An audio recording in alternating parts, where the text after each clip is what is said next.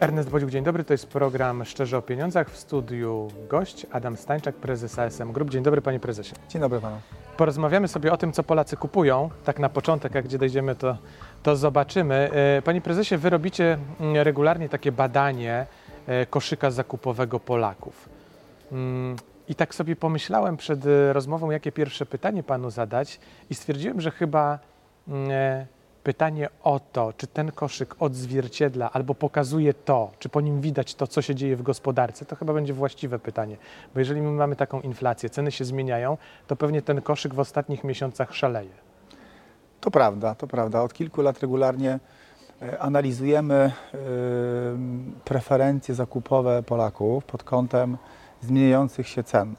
I rzeczywiście kilka lat temu firma ASM, która ma szereg usług e, oferujących e, wsparcie sprzedaży w sieciach handlowych i nie tylko, e, prowadzi badania dotyczące koszyka zakupowego. Mówiąc krótko, porównujemy ceny e, rok do roku, porównujemy ceny miesiąc do miesiąca w różnych e, punktach handlowych i zestawiamy je w formie pewnego raportu, który pokazuje rzeczywiście, jak te ceny się e, produktów zmieniają. Czyli dzisiaj można powiedzieć, że w zasadzie e, on jest bardzo miarodajny, bo macie e, doświadczenie kilkuletnie w badaniu tych cen w różnych Absolutnie, absolutnie, absolutnie tak.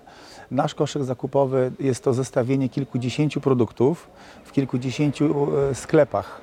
Nasi eksperci e, chodzą i analizują, e, porównując po prostu ceny półkowe, jakie, Mhm. jakie, jakie różne sieci e, nam jako klientom oferują.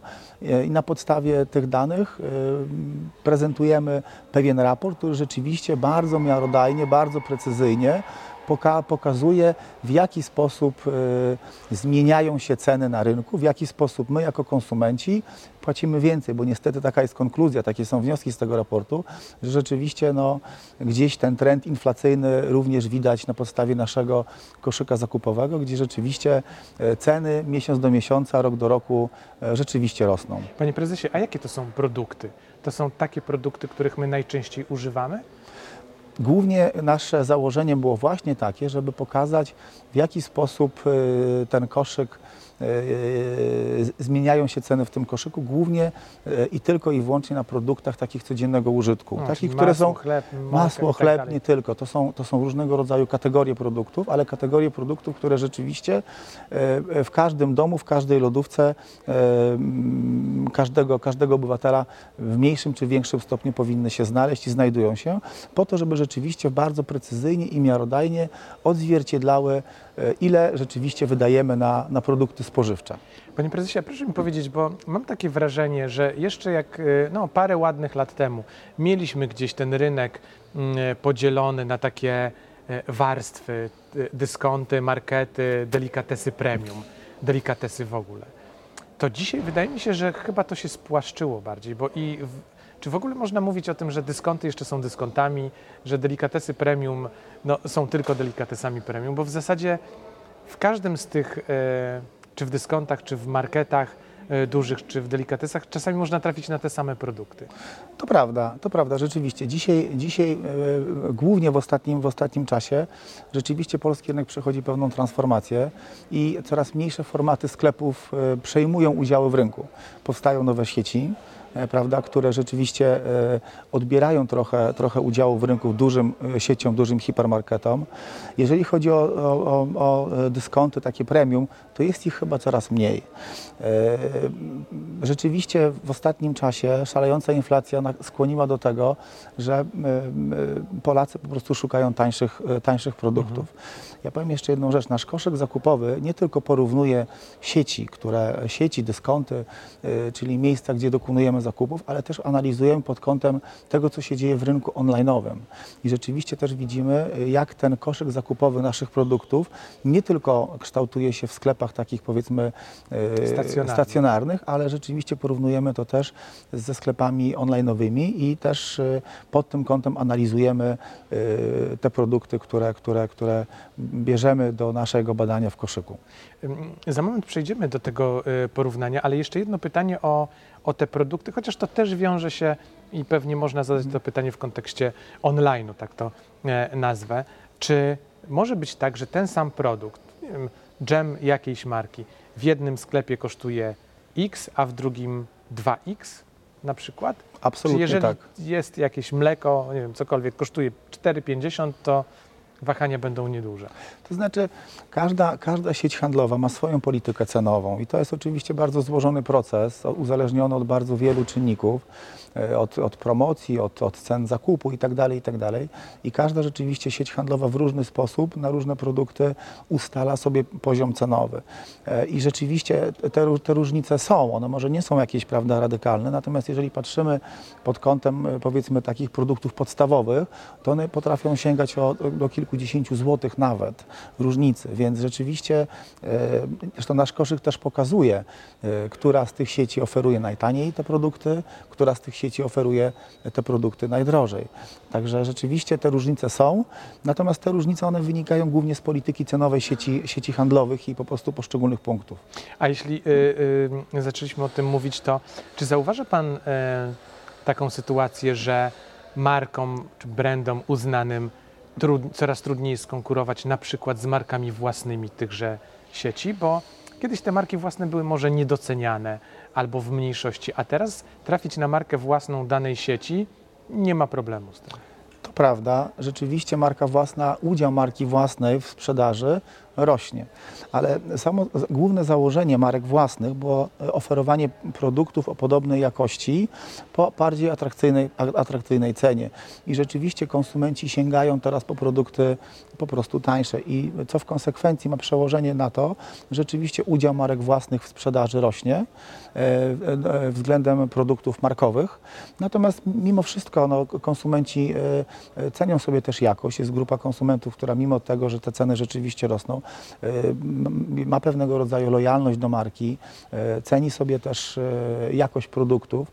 No i, no i mimo wszystko, mimo że mamy produkty, które rzeczywiście są tańsze, tak jak marki własne, no to jest też grupa, grupa konsumentów, która jednak wierna jest swoim ulubionym produktom. To przejdźmy teraz do tego wątku online'owego, bo tak sobie myślę, no, telewizor w internecie to jeszcze jestem w stanie kupić taniej niż y, w sklepie RTV, ale zastanawiam się, jak jest z produktami spożywczymi. Czy to jest tak, że one są też tańsze, bo w internecie, czy raczej w drugą stronę to działa? No i właśnie tutaj dotykamy pewnego rodzaju trendu, który jest od wielu, wielu, wielu lat. To znaczy rzeczywiście em, produkty na przykład e, Euro, RTV, AGD rzeczywiście są tańsze. Natomiast e, niestety jest zupełnie odwrotnie, jeśli chodzi o produkty spożywcze. E, I to widać bardzo wyraźnie po naszym badaniu, które, które prowadzimy. Jeżeli chcemy kupić produkty spożywcze, chcemy to kupić w sklepie online'owym, no to musimy za to zapłacić więcej. Dlatego, że e, dochodzi do tego logistyka, dochodzą do tego inne aspekty, które taki sklep online'owy dostarczając nam produkt do domu po prostu musi uwzględnić. I per Czy to saldo, wynika z całej otoczki tej transakcji, którą wynika z- zabieramy na kilkadziesiąt, czy może kilkaset maksymalnie złotych? To wynika, to wynika dokładnie z tego, że e, te same produkty e, e, nabyte na przykład w sieci handlowej, e, kupując e, w sklepie online'owym, muszą być spakowane, muszą być e, dostarczone i tak dalej, i tak dalej. Także rzeczywiście to wymaga większej po prostu logistyki i warto jeszcze powiedzieć, że sklepy online'owe nie mają takiego dotarcia mimo wszystko. To znaczy, że oczywiście ten internet bardzo dynamicznie się rozwija i internet skutecznie handlować dzisiaj to nie tylko w punktach stacjonarnych, ale internet jest oczywiście nieodzownym elementem i należy, należy być y, obecnym, w, w, y, chcąc y, walczyć o udziały w rynku. Natomiast rzeczywiście sklepy spożywcze, internetowe nie mają dotarcia takiego globalnego, no bo rzeczywiście one głównie są mo, mo, Uzupełnieniem raczej w większych aglomeracji, tak? Mhm. E, No i te produkty są zdecydowanie droższe. No tak, no bo tutaj idziemy, sami pakujemy, sami sobie dostarczamy, a tutaj jednak ktoś musi to zrobić za nas, więc ta świadomość w nas powinna być, skąd to, To się prawda. e, bierze. Ale e, po, powiedział Pan o tym, że dzisiaj sprzedaż stacjonarna chyba już nie może być rozdzielona od tej online'owej. Jak spojrzymy tak szerzej, nie tylko na branżę spożywczą, ale w ogóle na handel, e, to są już dwa kanały, które z nami zostaną, no nie wiadomo jakie pojawią się jeszcze kiedyś, ale dziś powiedział Pan, że jeśli ktoś chce się rozwijać, to musi na nie stawiać, bo inaczej tego rozwoju nie będzie? Oczywiście. e, No e, poza jakimiś tam unikalnymi przypadkami, Ja na- ale tak generalnie. Absolutnie, absolutnie tak. E, e, Rzeczywiście jednym, jednym z bardzo istotnych, i, to rośnie mimo wszystko, cały czas ta sprzedaż stacjonarna, ona, ona, ona stacjonarna, mówimy o takiej powiedzmy e, kanale offline'owym, prawda, Mhm. gdzie rzeczywiście sami dokonujemy zakupy. Ta sprzedaż rośnie i ta sprzedaż rzeczywiście się utrzymuje i pojawiają się po prostu sklepy mniejsze, mniejsze formaty, które trochę przejmują, że tak powiem, udziały w rynku, ale cały czas rozwija się e, online jako uzupełnienie oferty i e, e, mimo nawet skłonności pewnych Polaków do tego, że wolą jednak robić zakupy osobiście, że tak powiem, w sklepie, no to, no to, no to, no to, no to czasami zd- zdarza się rzeczywiście, że się dokonuje i się uzupełnia ofertę, korzystając ze sklepów online'owych. Ja myślę, że ten trend się będzie utrzymywał. Tutaj nie, przewi- nie przewidujemy żadnych jakichś radykalnych zmian w tym kierunku. No ja myślę, że e, przez, przez długie lata e, to rzeczywiście tak będzie wyglądało. Panie prezesie, a y, idąc do tych y, zakupów stacjonarnych, mm, dwuczęściowe pytanie o półkę w sklepie. Pierwsze, czy my zdajemy sobie sprawę z jednej strony, a z drugiej strony, y, jak ważna jest ta odpowiednia półka w sklepie? No, myślę, że ta na wysokości naszych oczu to chyba jest najcenniejsze miejsce. Jeszcze, żeby produkt stał tak, a nie tak, jak książka w, w księgarni, To jest prawda? szalenie istotne, naprawdę. To jest szalenie istotne. To jest e, e, bardzo ważne z punktu widzenia, po pierwsze, planowania ekspozycji produktów w sklepie. E, To jest jedna rzecz, a, a oczywiście to jest istotne z punktu widzenia też samego konsumenta, w jaki sposób ten produkt jest wyeksponowany, ile on zajmuje miejsca na półce i, i w jaki sposób jest widoczny.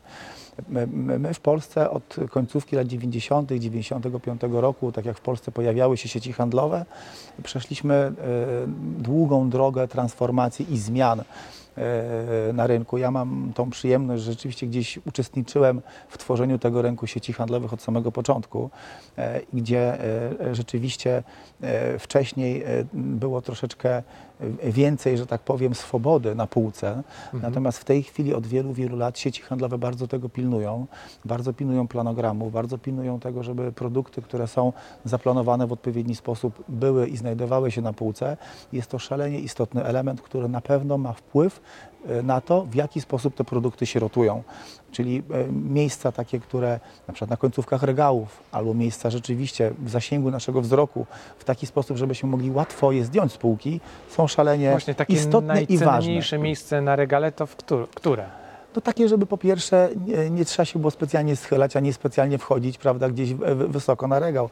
Więc te regały są w ten sposób konstruowane i budowane, żeby rzeczywiście w zasięgu naszego e, raz, że wzroku, a dwa możliwości, prawda, bez nadmiernej gimnastyki po prostu ten produkt włożyć A do te koszyka. takie właśnie, bo Pan o tym powiedział i teraz sobie e, skojarzyłem, na szczytach regałów, czasami zupełnie w innym dziale, w dziale z, z przekąskami stoją keczupy, musztardy konkretnej firmy. No to chyba musi być ekstra płatne Tak, to, albo... to prawda. To prawda, że to są miejsca, tak zwane końcówki regału, które, e, które mają specjalne przeznaczenie właśnie do tego, żeby e, oferować klientom produkty promocyjne. One są wtedy rzeczywiście wyeksponowane w większej ilości, e, zdecydowanie bardziej się rzucają w oczy i często znajdują się tam też oznaczenia jako produkty promocyjne i rzeczywiście konsumenci sięgają po te produkty po prostu częściej. Tak, Rozumiem, że producenci zdają sobie sprawę z, z tego, w którym miejscu ich produkt powinien być. Absolutnie, absolutnie producenci zdają sobie z tego sprawę e, i producenci często planując w ogóle, mając szeroki range produktów, e, sami w ramach swojego kategorii managementu przygotowują pewnego rodzaju planogramy, e, które mają być, w jaki sposób te produkty powinny być wyeksponowane. To jest bardzo przemyślana strategia, która oparta jest i o psychologię, i o e, w jaki sposób te produkty się prezentują na półce.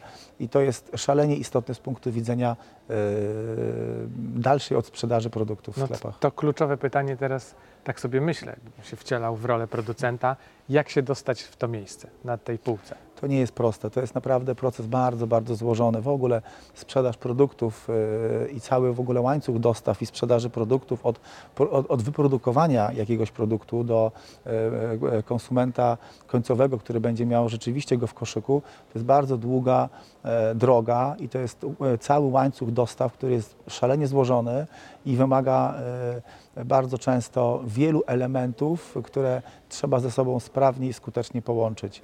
E, Bo na końcu sieci- nam się wydaje to takie łatwe. My idziemy do sklepu, o, widzimy produkt, inne nie rzucają nam się w oczy, bierzemy ten cyk do koszyka i już.